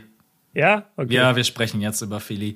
Ich, das ist echt eine Serie, in die ich jetzt reingehe und du kannst mich eigentlich nicht enttäuschen und 106, 92 verloren. Ja, am Ende war das dann doch eine relativ eindeutige Geschichte. Ähm, aber was willst du machen? Was willst du machen, wenn du mit DeAndre Jordan startest? Wenn Doc, wenn Doc Rivers nach dem Spiel sagt, wir lieben DeAndre Jordan, der wird weiterhin für uns spielen, wo du dir so denkst, ey, DeAndre Jordan wurde defensiv so vom Feld gezockt, lass bitte, ja. lass bitte Paul Reed starten oder geh von mir aus klein mit Therese Maxey, aber ey, selbst Paul. Auf der 5? Maxi auf der 5? Nee, oh, ich würde nee, ich würd echt sagen, dass Seibol Jimmy Butler verteidigt und ich spiele dann einfach mit Tobias Harris auf der 5. Was willst du denn ja. machen? Irgendwie ja, so, dann habe ich zumindest ein bisschen Shooting, aber hey, selbst Paul Millsap hat sechs Minuten bekommen wegen Vollproblemen im Frontcourt. Also, ey, und Paul Millsap ist wirklich überhaupt kein, also beide sind eigentlich nicht mehr Playoff-tauglich. Ja, das ist. Und, und wenn ich das nur einwerfen darf, Doc Rivers hat in der PK danach gesagt, ähm, dass er in der zweiten Halbzeit Paul Millsap starten lassen wollte. Ja, ich krieg gleich mein Herz und, und dann, zu schlagen. Und dann, haben, und dann haben die anderen aus der Mannschaft gesagt, nee, lass, die, lass DJ starten. Und ja. dann hat Doc noch gesagt, wir lassen DJ äh, so lange starten, bis im Beat nicht wiederkommt, egal, egal wie ihr das findet oder so. Ja. Ob es euch gefällt oder nicht, hat er gesagt. Also der, der weiß auch, was für, was für Kritik das gerade hagelt von den Sixers-Fans. Ja. Ich muss echt sagen, ich war eigentlich gar nicht so unzufrieden mit diesem Spiel. Man hat die ersten beiden Viertel ganz gut mithalten können, auch wenn es am Anfang mal zwischenzeitlich richtig übel aussah. Äh, besonders als ich schon gesehen habe, die Heat kommen mit einer Fullcourt-Presse raus. Ey, und PJ yeah. Tucker wartet nur drauf, Harden die ganze Zeit zu frühstücken. Ne? Also die beiden sind, glaube ich, auch richtig gute Freunde bei den Houston Rockets gewesen, wenn man das jetzt so gerade sieht. Das, die beiden wecken nicht, nicht, so, als mehr. wenn die so, äh, als wenn die eine geile Zeit zusammen gehabt hätten. Ne? Ähm, kann aber auch einfach sein, dass PJ Tucker jemand ist, der halt einfach generell so ein Patrick Beverly-Typ ist auf dem Feld, ey, du bist mein Gegner. Ja, und 100 ich fress dich glaube ich auch. Ich glaube, der ruft den drei Wochen nach der Serie an und sagt, ey, Dicker, sorry. Ja. Aber ich konnte nicht anders, 100 Prozent. Tut mir leid, dass ich dich aufgefressen habe. Äh, ja, man hat da sicherlich auch Glück gehabt, dass am Anfang die Heat schwache Wurfquoten hat, ne? dann so Mitte des äh, ersten Viertels und dann am Anfang des zweiten. Man ist dann wieder rangekommen. Äh, Harden hat dann auch mal den Korb attackiert, hat den Stepback-Dreier getroffen. Da habe ich mir schon gedacht, komm, gib mir bitte mehr davon. Aber es kam nicht. Also Harden steht am Ende bei, lass mich nochmal, ich glaube, es waren 17 Punkte, oder? Nee, 16. 16 Punkte, 5 von 13, 2 von 7. Ich habe heute irgendwo einen Kommentar gelesen und der beschreibt das so schön. 16 Punkte, die hat dir Houston James Harden im ersten Viertel gegeben. Und das ist, mhm. genau das ist es. Und du kannst einfach vom Scoring her nicht mithalten. Du kannst vom Rebounding her nicht mithalten. Die Bench der Heat heißt Tyler Hero und Tyler Hero hat so viele Punkte gemacht wie die komplette Sixers Bench zusammen. Also was der mhm. auch für ein Spiel hatte. Sorry, dass mein Redeanteil gerade ein bisschen größer ist jetzt bei dem, aber Mach nur. 25 Punkte, hat sieben Assists verteilt, keinen Turnover sich erlaubt, 9 von 17, 4 von 6. Und diese 4 von 6 waren für die Heat unglaublich wichtig, weil die hatten generell keinen guten Abend von draußen. Die Sixers übrigens auch nicht, 17,6 Prozent. Und ey, es wäre halt geil, wenn Niang halt auch mal einen seiner Dreier trifft, 0 von 7. Ey, da war ich zwischenzeitlich schon wo ich ja. so mir denke, so, warum? Ach, aber es ist egal. Ey, die Sixers sind absoluter Außenseiter. Und selbst wenn Joel Embiid zurückkommt, ähm, mein Gefühl ist, man kann diese Serie so nicht gewinnen. Das ist, wird, glaube ich, kein spannendes Ding. Das wird ein 4-1, das wird ein 4-2. Ich glaube auch jetzt nicht, dass im zweiten Spiel plötzlich der Turnaround von den Sixers kommt. Was wollen sie denn anders machen? Außer James Harden und Maxi sind plötzlich im Backcourt, erwischen den Traumabend, aber die werden natürlich auch von der Switching Defense andauernd attackiert. Ja, Verzweiflung pur, wenn ihr gerade mein Gesicht sehen könntet. ja, man, sie, sie sind der Underdog und ich glaube ehrlich gesagt auch gar nicht an diese Mannschaft, selbst mit Embiid. Dafür, und da muss ich jetzt mal den Spieß umdrehen, sind die Heat einfach zu gut. Also lass uns ruhig mal über die positiven Dinge bei den Heat sprechen. Diese Defense von denen, man redet immer über die Celtics Defense und ich fokussiere mich immer ein bisschen auf die Bucks Defense, dass die nicht vergessen wird. Aber die Heat Defense, die ist ja so unglaublich eklig gegen Guards. Und ja. das, das Spiel von Philadelphia jetzt gerade ohne Embiid ist natürlich sehr Guard dominiert eigentlich. Und du hast es ja gesehen. Die haben James Harden komplett aus dem Spiel genommen, Maxi aus dem Spiel genommen. Und wer hat die Punkte gemacht? Tobias Harris. Weil ja. sie unterm Korb da einfach nicht so viel Wert drauf legen, weil ihnen das egal ist. Und weil sie da auch nicht das Personal haben, dass sie da jedem auf den Sack gehen. Und Tobias Harris hatte auch gute Switches, immer irgendwelche Mismatches gegen kleinere Spieler, hat das ausgenutzt. Einfach ein gutes Game von ihm. Aber der Hauptfokus dieser Heat-Defense ist eigentlich, wir machen es den Guards zur Hölle. Und damit haben sie Atlanta gekillt und genauso killen sie damit gerade Philly. Und ich weiß ehrlich gesagt nicht, was, wie du, wie du schon meintest, es gibt ja keine Lösung. Du, du kannst ja eigentlich nicht viel anders machen, vor allem jetzt, wo du Embiid erstmal nicht hast. Also das nächste Spiel in Miami, ich würde fast alles drauf wetten, dass Miami das auch gewinnt und dann möglicherweise mit einem super motivierten Joel Embiid gewinnst du Spiel 3 oder Spiel 4. Aber ich glaube ehrlich gesagt nicht dran. Ich glaube, ich glaube, die sind einfach unterlegen. Philly Sixers. ist auch nicht so heimstark. Sind sie nicht. Genau, die, die haben Angst vor ihren eigenen Fans, alle. Die haben alle Angst, dass sie der nächste Ben Simmons werden, wenn sie einen Dank verweigern. Ich glaube, das könnte ein 4-0, 4-1 werden. Ja, Sorry. Ich glaube, das und, war. Und es gibt ja geile Spiele. Lass mich das noch sagen. Also, das, das heißt ja nicht, dass Tyrese Maxi zum Beispiel nicht ein super Spieler ist. Oder äh, Joel Embiid in einem Vakuum super Spieler und MVP-Kandidat ist. Aber es geht halt einfach nicht gegen Miami. Und es würde auch gerade nicht gegen die Bucks gehen und es würde auch gerade gegen die Celtics nicht gehen. Und James Harden, das Spiel jetzt war für mich das, wo ich für mich im Kopf entschieden habe, ich erwarte das gar nicht mehr. Weißt du noch, als ich vor einem halben Jahr gesagt habe, mich nervt es, dass die Leute immer Westbrook kritisieren, aber selbst nie die Lernkurve haben, dass sie sagen, ah, Westbrook ist einfach nicht mehr dieser Spieler und ja. ich erwarte das jetzt nicht mehr. Das gleiche habe ich jetzt mit Harden. Ich gehe in keine in kein Spiel mehr und denke mir, Harden muss 28 machen, weil ich weiß, er wird es nicht machen. Er wird maximal 22, 24 machen und er ist ein bisschen gealtert. Er hat sich vielleicht verletzt und erzählt es uns nicht. Und das ist sein gutes Recht. Der Typ ist ein All-Time-Great am Ende des Tages, hat hunderte Millionen von Dollar verdient. Der ist niemandem was schuldig, aber der wird das nicht mehr reißen. Und ich habe einfach abgeschlossen mit ihm als Superstar. Er ist ein ganz guter Spieler, der dir aber keine Playoff-Serie mehr im Alleingang gewinnt. Mehr muss man dazu, glaube ich, nicht mehr sagen. Das Einzige, was ich vielleicht probieren würde, wenn man jetzt sowieso schon unterlegen ist, dass James Harden mal mehr Würfe nimmt. Wie kann in so Aber wie denn gegen Miami? Weißt du, das ist ja das Ding. Also Miami macht den halt wirklich zu. Die zwingen den ja den Ball abzugeben. Trey Young hat auch in manchen Spielen irgendwie zehn Würfe genommen, sieben Würfe genommen. Ja, ja, stimmt. Und vor allen Dingen, dann war er irgendwann frustriert und hat die schlimmsten Dreier, die ich jemals gesehen habe, genommen. Trey Young hat dann echt ja. irgendwann Dinger geschossen. Ja, es ist aber, es ist schon, das wäre früher undenkbar gewesen, dass von den Top 3 auf dem Feld Harris, Maxi, Harden die wenigsten Würfe nimmt, plus 13. Aber. Stimmt. Ja. Muss man fairerweise vielleicht auch noch sagen, zweimal wurde Harden echt beim Dreier klar gefault, das wurde nicht gepfiffen, ist aber in dem Spiel, glaube ich, nicht großartig entscheidend gewesen. Und er hätte sicherlich auch mehr Assists gehabt, wenn mal die äh, Spieler wie Danny Green und Niang einfach ihren Dreier treffen. Aber sag, sag bitte nochmal die Dreierquote 17,5 oder so? 17,6 Prozent, ja. 6 Ey, von 34. Das war das schlimmste Shooting Game ever. Weil die, weil die Heat haben ja auch nur 20% getroffen oder so. Ja, 9 von 36. Und da können sie sich echt bei Hero bedanken. Hero bedanken. Genau, dass der, ja, das ist PJ Tucker, 2 von 4. Der war hier, der, der hat die Quote hochgehalten.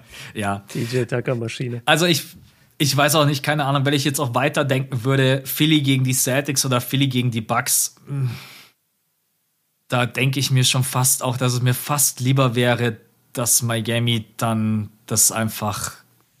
Ja, jetzt heißt gleich wieder, was bist du denn für ein Fan? Aber naja, keine Ahnung. Ich denke, dieses Team braucht einfach mal eine komplette Umstrukturierung. Behalt Maxi, behalt Joel Embiid, hause Leute wie die Andre Jordan raus, Millsap und hol dir einfach fürs Minimum mal ein paar gute Rollenspieler. Versuch Tobias Harris vielleicht irgendwie smart zu traden für zwei Verträge, die vielleicht irgendjemand anders loswerden möchte. Ähm, da gibt es so viele Möglichkeiten für Tobias Harris, auch wenn der Vertrag relativ ätzend ist. Also da wird in der Offseason hoffentlich was passieren und jetzt für diese Serie habe ich einfach keine große Hoffnung, leider. Was habe ich vorhin gesagt? Bei irgendeiner Serie habe ich vorhin gesagt, die Rollenspieler sind so entscheidend. Ich weiß nicht mehr, bei welcher Mannschaft ich das gesagt habe, aber das Statement ist ja universell. Und ich sag dir was, der größte Fehler des Sixers bei diesem Ben Simmons Trade war, dass sie Seth Curry damit reingeworfen haben. Uh, ja. Seth Curry hat so gut funktioniert in Philly. Der hat so top zusammengespielt mit Embiid. Und dass er jetzt nicht mehr da ist und dir auch dieses Shooting natürlich von ihm fehlt, ein bisschen, ein bisschen Playmaking, es ist nicht viel, aber ein bisschen Playmaking von ihm fehlt und einfach diese, diese Gefahr noch auf dem Feld. Das hat die Sixers meiner Meinung nach richtig zerrüttet und man dachte, Harden kompensiert das alles, kann er aber nicht mehr. Und deswegen, glaube ich, läuft es auch so schlecht bei denen. Und da, da wird nie jemand drüber reden. Nie wird jemand sagen, ja, das liegt vor allem an Steph Curry, dass der nicht mehr da ist. Aber das sind oft diese kleinen Rollenspieler, an die man nicht denkt, die dann am Ende dafür sorgen, warum so eine Mannschaft nicht funktioniert oder dann doch funktioniert. Absolut, ja. Steph Curry ist ein geiler Spieler. Ist eigentlich auch witzig. Im Endeffekt denkt man sich, die Sixers bräuchten Offense und die Nets bräuchten Defense. Warum hat man eigentlich nicht, nicht doch nicht Thibault reingeworfen und hätte Seth Curry ja. behalten, ne? Aber das wollten sie wahrscheinlich anscheinend nicht. Und ich bin mittlerweile echt in dem Lager angekommen. Ey, du kannst noch so ein guter Verteidiger sein, aber Matisse ist halt offensiv, der existiert gefühlt nicht. Außer dass vielleicht mal ein Cut, gegen fünf. Außer dass mal ein Cut kommt und dann dankt er ihn rein, aber ansonsten ist das halt wirklich gar nichts. Und jetzt lass mal weggehen von dieser Serie. Das, äh, das ist voll negativ. Ja, lass mal zu Dallas Phoenix gehen. Lass mal zu einer Franchise gehen, bei der ich mir so denke, ja, wie geölt will die Maschine eigentlich laufen? Phoenix Suns, äh, Mavs 114, Suns 121. Kurz deine ersten Eindrücke. Wie hast du das erste Spiel wahrgenommen? Boah, das überfordert mich jetzt fast. so, nee, ich habe so viele Eindrücke zu diesem Spiel. Also das Witzigste fand ich eigentlich, dass unsere dass unser aller Vorstellung total falsch war, nämlich dass wir gesagt haben, ja, Luca wird es richtig schwer haben gegen Mikael Bridges und Luca kommt halt rein mit 45 Punkten im ja. ersten Spiel. Das finde ich halt schon mega geil, aber es beweist auch einfach nur, dass die Suns sich nicht viel draus machen aus dieser Pick-and-Roll-Verteidigung, weil die switchen einfach alles. Und deren Philosophie ist einfach, ey, wir lassen Luca alles machen. Wir, also wir machen, Luca soll ruhig 40 machen, wir machen aber die anderen Spieler zu. Und das ist halt perfekt für sie aufgegangen, weil neben Luca hat nur Maxi Kleber gut gespielt. 19 Punkte, Game. ja. Ja, super geschossen. Hoffentlich nichts passiert bei der bei dem schlimmen Sturz Boah, da, den das er hatte. Das sah so übel aus. Ich habe kurzzeitig echt ja. Luft angehalten. Ne?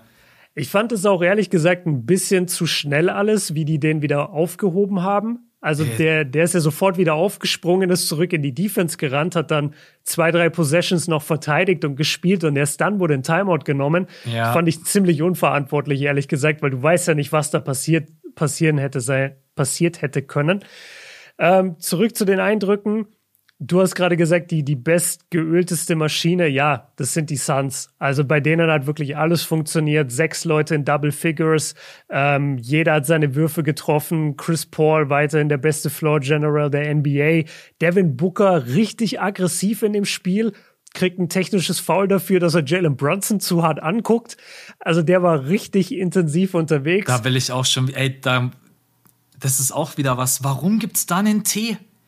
Der schaut ihn halt einfach ja. nur an, man. Das, wir sind in den Playoffs. Könnt ihr mal bitte alle eure Eier wieder zusammensuchen, Refs? Das ist einfach, es ist einfach Ansage, so. Ja, Ansage. ohne Scheiß, ey. In so einer Situation, wir sind in den Playoffs, Mann. Da gebe ich doch keinen Tee. Ey, es regt mich so auf. Das ist die Wut gerade noch aus dem Philly-Spielbericht. Hätten wir, hätten wir das umgekehrt gesagt, dann wäre jetzt kein so, so ein Rant gekommen. nee, aber du, du hast ja recht. Es war halt ein bisschen geflext und gefrontet von Booker. Ja. Also er hatte, er blockt halt den kleinen Bronson und, und starrt ihn dann so down, ist schon ein bisschen unangenehm, aber ja, ich finde auch nicht, dass es einen Tag geben müsste dafür. Booker ist mittlerweile schon auch so ein bisschen Mad Guy, oder? Der, wenn der so eine geile Aktion droppt, der Booker? ist schon.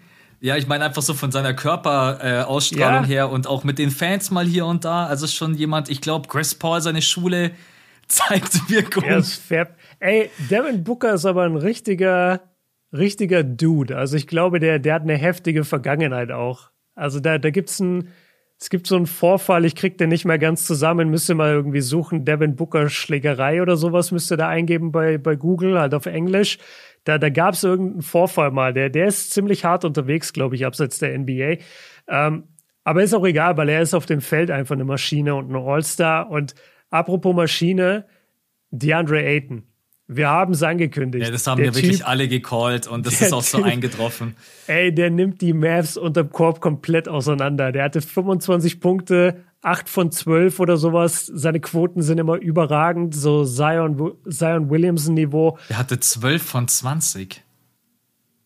oh, was habe ich gesagt? 8, 8 von 12. 12. Ja, wahrscheinlich okay, hast dann, du 12 sorry, im Kopf dann, gehabt und 12 von ja, 20. Ja, dann war ich irgendwie im falschen Game, sorry. Aber ja, er hatte 12 von 20, genau. Und ja, das ist abzusehen, aber auf der anderen Seite kann Luca ihn dafür ständig auseinandernehmen in der Offense.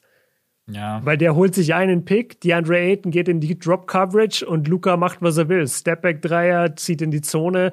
DeAndre Ayton wartet ja erst unterm Korb. Ja. Ist den äh, Suns, glaube ich, so richtig scheißegal. Also, ja. so wirkt es zumindest. Äh, es gab von Ayton eine Situation, da hat er an der Freiwurflinie den Ball bekommen. Und dann hat man gemerkt, dass die Mavs noch so ein bisschen in der Jazz-Serie drinnen sind keiner ging drauf. ja, Alle stehen am Kopf. Und ja. Aiden nimmt dann halt den mit Range Jumper und macht ihn rein. Und dann habe ich mir so gedacht, ja, genau das hat euch Jason Kidd vor der Serie gesagt. Wir spielen jetzt nicht gegen Whiteside und Gobert. Er kann den Ball halt aufsetzen und er hat halt einen Wurf und einen Touch. Ey. Ja. Und das macht aber nicht nur Chris Paul gut. Also das haben wirklich alle super umgesetzt. Immer wieder Aiden im Pick and Roll zu suchen. Und ja, also wenn, vor allen Dingen, da sind wir wieder beim Thema Rollenspieler wenn dann ein Crowder seine Dreier trifft, das ist so ein Spieler, wenn der funktioniert, der ist Gold wert. Dann Cam Johnson von der Bank, 17 Punkte, 6 von 10, 3 von 6. Das hat einfach, es war nicht alles perfekt, aber es sah auf jeden Fall sehr gut aus. Und von der Freiwurflinie alle Freiwürfe reingemacht. Das ist bei den Mavs auch so ein bisschen schade gewesen, weil immer, wenn man das Gefühl hatte, die sind dran, ging es an die Freiwurflinie und die haben immer an der Freiwurflinie was liegen lassen. 18 mhm. von 25, auch Maxi Kleber 2 von 5, wo ich mir manchmal so denke, wie kann man eigentlich den Dreier so gut treffen und dann von der Freiwurflinie. Aber Clay Thompson war genau das Gleiche. Clay Thompson von der Freiwurflinie beide liegen lassen am Ende. Ja, es ist. Wie siehst du das? Würdest du Dwight Powell weiter spielen lassen? Ich bin der Meinung, Dwight Powell muss raus aus der Starting Five gegen Aid. Den würde ich bringen, wenn Aid nicht auf dem Feld steht. Ich würde echt vielleicht mal sogar mal Keith Chris ausprobieren. Oder ich würde vielleicht sogar Boban ausprobieren, selbst wenn der leider langsam ist, aber ey, dass ich da nicht unterm Korb einfach nur hergezockt werde. Nee, ich glaube, du riskierst lieber unterm Korb die Bälle zu kassieren, als dass Booker und ähm, wie Chris heißt der hier, Booker und Chris Paul komplett freie Bahn haben. Also wenn du Boban reinstellst, ja, dann sieht DeAndre Ayton natürlich den Korb nicht mehr, aber dafür hat Chris Paul den schönsten Tag seines Lebens. Ja, das ist halt der Zwiespalt, egal wie du es machst, du bist halt am Arsch. Ja. Nee, das, das kannst du nicht machen. Ich glaube, ich, glaub, ich würde genauso weiterspielen und ich würde diese Ayton-Punkte einfach akzeptieren, weil du hast das Personal nicht dafür. Was willst du denn machen? Aber dann musst du halt vorne deine Würfe treffen und das betrifft Bronson, das betrifft Dinwiddie, das betrifft Davis Bertans, der weiß ich nicht, wie viel Millionen jedes Jahr verdient und dir jedes zweite Spiel null Punkte gibt. Ich glaube 18 Millionen. Ich weiß es nicht mehr ganz genau, der, aber viel auf jeden Fall. Ich glaube, der hat einen Top 3, also der ist unter den Top 3 der schlimmsten Verträge der NBA. Der ist auf jeden Fall weit vorne mit dabei, ja. Der hat sich ja, also den Dreier gut bezahlen lassen damals. Für die Leistungen, die der bringt, das ist unglaublich. Aber okay, Nee, ich, ich glaube einfach, die Mavs haben ja genug Shooting Power. Das haben sie auch bewiesen gegen die Jazz. Die Frage ist nur, können sie das gegen die Suns auch los, loswerden? Weil die Suns haben halt fast auf jeder Position, allein schon in der Starting Five, so gute Verteidiger. Und wenn die wirklich weiterhin Luca nicht doppeln, sondern einfach ganz normal verteidigen, dann sind die Shooter halt meistens sowieso zu. Und selbst wenn er sie dann findet, dann haben sie meistens keinen Rhythmus, weil sie so wenig Würfe bekommen. Also, ich weiß nicht genau, was die Lösung ist. Ich weiß nur, dass die Mavericks eigentlich von der Feuerpower mithalten könnten. Nur die Suns Defense ist einfach zu stark, um das zu erlauben. Ja. Ja, ich meine, man muss auch, die Mavs müssen auch schauen, dass sie besser verteidigen. Die haben sich in der ersten Hälfte 69 Punkte reindrücken lassen. Das ist halt einfach schon extrem viel. Ich, ich weiß auch nicht, ob ich ich bin immer noch bei diesem Dwight Powell-Ding. Ich sehe den nicht in der Starting Five. Ich weiß nicht, ob ich lieber mit Maxi starten würde, dass ich dann dieses Small Ball. Das habe ich auch überlegt. Dass, ich, dass man das Line-Up geht. Ähm, jetzt hat Maxi natürlich mal so einen überragenden Abend wieder. Wieder 19 Punkte, 5 von 8. Und dann brauchst du aber halt noch einen Dinwiddie. Dann brauchst du noch einen Brunson. Brunson 6 von 16, 13 Punkte. Das war glaube, der wurde auch einmal wachgerüttelt. Hallo, wir sind nicht mehr in der Jazz-Serie, wir sind jetzt in der Phoenix Suns-Serie. Ja, und ganz ehrlich, seine Leistungen waren noch viel schlechter eigentlich, weil der hat sich eine Menge Punkte noch geholt, ganz am Ende. Ja, als die stimmt. Suns, als die Suns diese 20-Punkte-Führung so ein bisschen hergespielt, also weggespielt haben. Das, das, das Ergebnis sieht ja auch viel enger aus, als es eigentlich war. Also das war eigentlich eine 20-Punkte-Klatsche und am Ende haben die Suns halt gar nicht mehr wirklich hart gespielt und die Dallas Mavericks schon. Und vor allem Brunson hat nochmal fünf, sechs Punkte gemacht. Und deswegen sieht das auch bei seinen Stats jetzt nicht ganz so schlimm aus. Der hätte eigentlich mit sieben, acht Punkten dieses Spiel beendet. Ja. ja Aber wird jetzt auch nicht immer passieren. Also ich will jetzt auch nicht auf Brunson rumhacken. Der hat ja bisher eine geile, geile Playoffs gespielt. Ähm, Kannst du es auch positiv sehen. Jedes schlechte Spiel macht seinen kommenden Vertrag billiger. ist so. Genau, vielleicht tut er den Mavs gerade einen Gefallen. Ja, es ist wirklich, also rein aus Mavs Sicht, wenn man sagt, in der Serie wird es sowieso schwer, was zu gewinnen, ähm, dann könnte jedes schlechte Spiel von Brunson seinen Vertrag mal wieder ein bisschen nach unten drücken, weil wir waren hier kurzzeitig bei, kurzzeitig bei, weiß ich nicht, 100 für vier Jahre und jetzt bei jedem schlechten Spiel ja, mal gucken. Also, ist jetzt natürlich bestimmt nicht, sitzt jetzt Mark Cuban und Jason Kidd. Ah, geil, wenn Brunson jetzt die ganze Zeit Kacke spielt, dann sparen wir uns ein bisschen Kohle. Es ist bestimmt nicht das Ziel, aber ja. Ich glaube, der kriegt, ich glaube, der kriegt jetzt schon mehr als 100 für vier, oder? Ja, das Ding ist einfach, dass die, äh, die Mavs müssen halt mitgehen, was die anderen bieten. Ne? Und ich bin mir ziemlich sicher, dass die nix die Schatulle weit aufmachen werden für so einen Spieler wie Brunson. Ähm, die werden ihn auch überbezahlen und da müssen die Mavs halt für sich beantworten, wollen wir da mitgehen? Ähm, was ist auf Brunsons Wunsch? Äh, will der nach New York? Ich wäre ein Spieler, ich hätte überhaupt keinen Bock auf die Knicks. Ich hätte einfach gar keine Lust auf den Markt, ähm, auf die Aufmerksamkeit. Ich würde ihn weiterhin echt gerne bei den Mavs sehen. Aber wäre ja. natürlich geil, wenn er halt nicht zu teuer wird.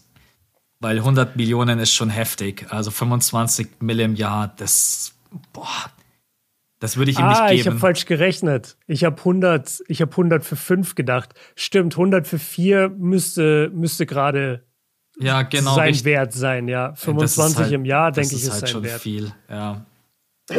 ja, ansonsten äh, schwierige Situation. Ich habe echt nach dem Spiel auch überlegt, was können die Mavs besser machen und mir ist ehrlich gesagt nicht viel eingefallen. Der Dreier fiel gut mit 41 Prozent, was eine schlechte Neuigkeit ist, weil wenn man da wenigstens sagen könnte, er der Dreier bei den Mavs fiel nicht. Wir wissen alle, wie abhängig sie davon sind. Ähm, Brunson muss einfach mehr übernehmen. Dinwiddie von der Bank 30 Minuten. Ey, du kannst nicht in so einer Serie acht Punkte auflegen. Das, nee. Da brauchst du einfach mehr, wenn du, wenn du gegen die Phoenix Suns bestehen willst. Dann Mal schauen, was Jason Kidd sich einfallen lässt. Wie gesagt, ich wäre für Small Boy Lineup mit Maxi Kleber, wird Marquise Gris von der Bench springen, ähm, wird da auf jeden Fall versuchen, ein bisschen Größe mit reinzuwerfen. Ne? Burton seine Minuten ne? klein halten, ausprobieren, funktioniert er, trifft er den Dreier, wenn nicht, raus mit dir, war's für dich. Klingt gemein, ist aber so. Musst du bei solchen Shootern immer probieren. Läuft er heiß, gib ihm zwei, drei Würfe, wenn du merkst, geht nichts. Raus, musst halt eine unglaublich kleine Rotation fahren bei den Mavs. Und selbst wenn man die Serie jetzt halt verlieren sollte, ja, mei, das wäre jetzt keine Schande. Man muss im Sommer einfach gucken, dass man einen Center bekommt, einen Rim Protector und im besten Fall eigentlich noch einen zweiten All-Star neben Luca. Und dann, ja. Ich merke gerade, ich bin bei der Serie irgendwie so genau so verzweifelt wie bei den Heat äh, Sixers, weil ich mir so denke, die Mavs haben eigentlich keine Antworten auf die Phoenix Suns. Ich sehe es einfach nicht. Ja, aber die Suns sind halt auch mehr oder weniger das beste Team im Westen, wenn die 100% spielen. Also dieses Conference-Finale Suns gegen Warriors, darauf warten wir ja seit dem ersten Saisonspiel. Weil das wir stimmt, eben wissen, ja. dass, dass die beiden die härtesten Kontrahenten sind in der Conference. Und jetzt mit den Mavs und mit den Grizzlies, die halt jetzt in der zweiten Runde auf sie treffen, da ist ja irgendwo abzusehen, dass die nicht auf dem Level sind. Aber die Frage ist halt, wie viel können sie jetzt vielleicht von dieser Serie klauen? Können sie, ich meine, im Moment sieht es aus nach einem 4-0. So, das sollte im besten Fall aber nicht passieren. Deswegen, wir gehen alle von einem 4-1 aus, vielleicht ein 4-2, können das die Mavs sich holen. Wie performt Luca, wie performen die anderen? Da geht's ja auch einfach viel um Erfahrung jetzt sammeln. Du machst sechs Spiele in der zweiten Runde. Das ist das erste Mal seit 2011, dass du in der zweiten Runde bist. Ja. Man darf auch nicht immer denken, dass so ein Team wie die Mavs jetzt einfach die Championship holen. Deswegen bin ich auch noch bei den Celtics vorsichtig. Die haben zumindest schon Conference-Finale-Erfahrung, so der, der Kern von dieser Mannschaft. Aber du kannst nicht immer davon ausgehen, dass so ein junges Team einfach so komplett durch die Playoffs marschiert. Das passiert so gut wie nie. Du brauchst die erfahrenen Leute, die diese Serien schon gemacht haben und in engen Spielen waren. Zum Beispiel, ey, guck mal, die Sixers. Die sind jetzt nicht so jung, aber sag mir mal, also kannst du dir die Sixers in einem engen Spiel vorstellen, dass sie das closen? dass sie ein enges Spiel gewinnen. Das kann ich mir nicht vorstellen. Max nur, schüttelt den Kopf. Nur wenn es nur wenn's über Embiid geht und nur wenn es ein Mismatch ist und ja, wenn viel zusammenkommt. Aber ansonsten sehe ich jetzt niemanden wie zum Beispiel ein Chris Paul. Dem vertraue ich genau. einfach in der Crunch Time. Ich weiß einfach, wenn es drauf ankommt, dann macht eigentlich Chris Paul in den letzten zwei, drei Minuten macht den Sack zu. Und so einen hat Philly natürlich überhaupt nicht.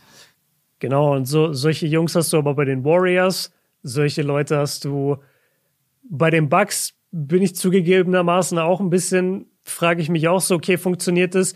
Die Heat können sowas ganz gut. Also die, die tun sich immer schwer mit dem Scoring, aber da vertraue ich wenigstens auf die Defense in der Crunch Time. Ja. Und die, und die Mavs, keine Ahnung, Mann. Ich, ich finde nicht, dass sie schon auf dem Level sind, dass sie jetzt dieses Jahr in die Conference Finals gehen. Dafür sind die Suns und die Warriors einfach zu stark. Aber sollen sie sich doch jetzt einfach mal in dieser Runde gut verkaufen? Ich bleib bei meinem 4. Ich glaube, ich habe 4-2 getippt. Ich glaube ich auch. Und das ist äh, nach dem ersten Spiel gerade schon gefühlt nett. Weil ich habe mir gerade noch mal die Stats alles reingezogen. Luca gibt dir 45. Man trifft über 40 Prozent den Dreier. Ey, man, man. Aber das ist ja auch nur Kleber und Dinwiddie.